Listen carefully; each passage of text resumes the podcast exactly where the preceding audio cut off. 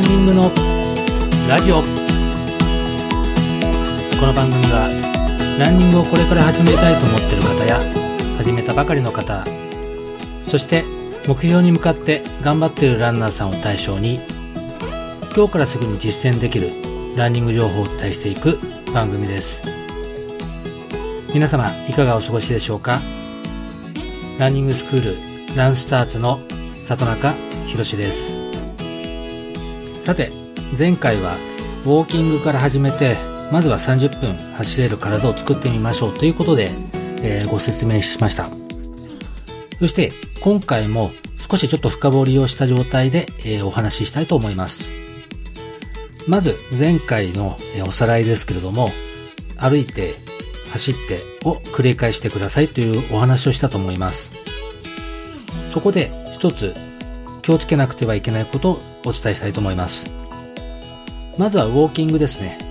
こちらの方もウォーキングがしっかりしていないと走った時に、十分に影響が出てきますので、こちらの方もぜひ参考にしてみてください。まずはウォーキングですね。前回の放送でも姿勢の話をしましたけども、姿勢は大事です。そして気をつけなくてはいけないのが気をつけをした状態、そして骨盤を立てるイメージで気をつけをしてください。で、その状態で歩いてみましょう。その時にポイントとしては、モデル歩きを意識した歩きをしてみてください。骨盤を上げて歩きます。そこを5分間歩いてみましょう。そしてその時に前の足をまっすぐにした状態で歩いてみてください。それを5分間続けた後に軽くジョギングをしましょう。スムーズに前進するメカニズムは、先ほどの言った骨盤を上げた状態で前に進むということをすることです。初心者によく見られるのが、膝下だけに一生懸命に力を入れて地面を蹴るようなフォームです。足だけに力が入って上半身を力が入ってない状態で、いい走りになりません。体の軸をまっすぐにして骨盤を意識すると、腕振りで生まれた上半身のエネルギーをうまく使いながら、お腹の部分やお尻、太ももなどより大きな筋肉を使います。そのパワーで走ることによって楽に走れるようになります。足だけで走ってしまいますと、怪我してしまうリスクが多くなります。そこを十分に気をつけた状態で、ウォーキングとランニングを交互に走ってみましょう。30分間実施できた方は、今度は5分間歩いて8分間走るを3分間増やすということを繰り返してください。その行為を3セット行ってみてください。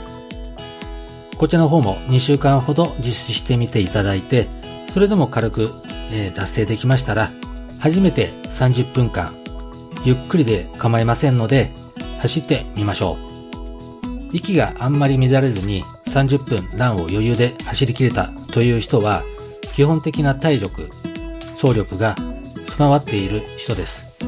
走る距離や時間を伸ばしたりしてください。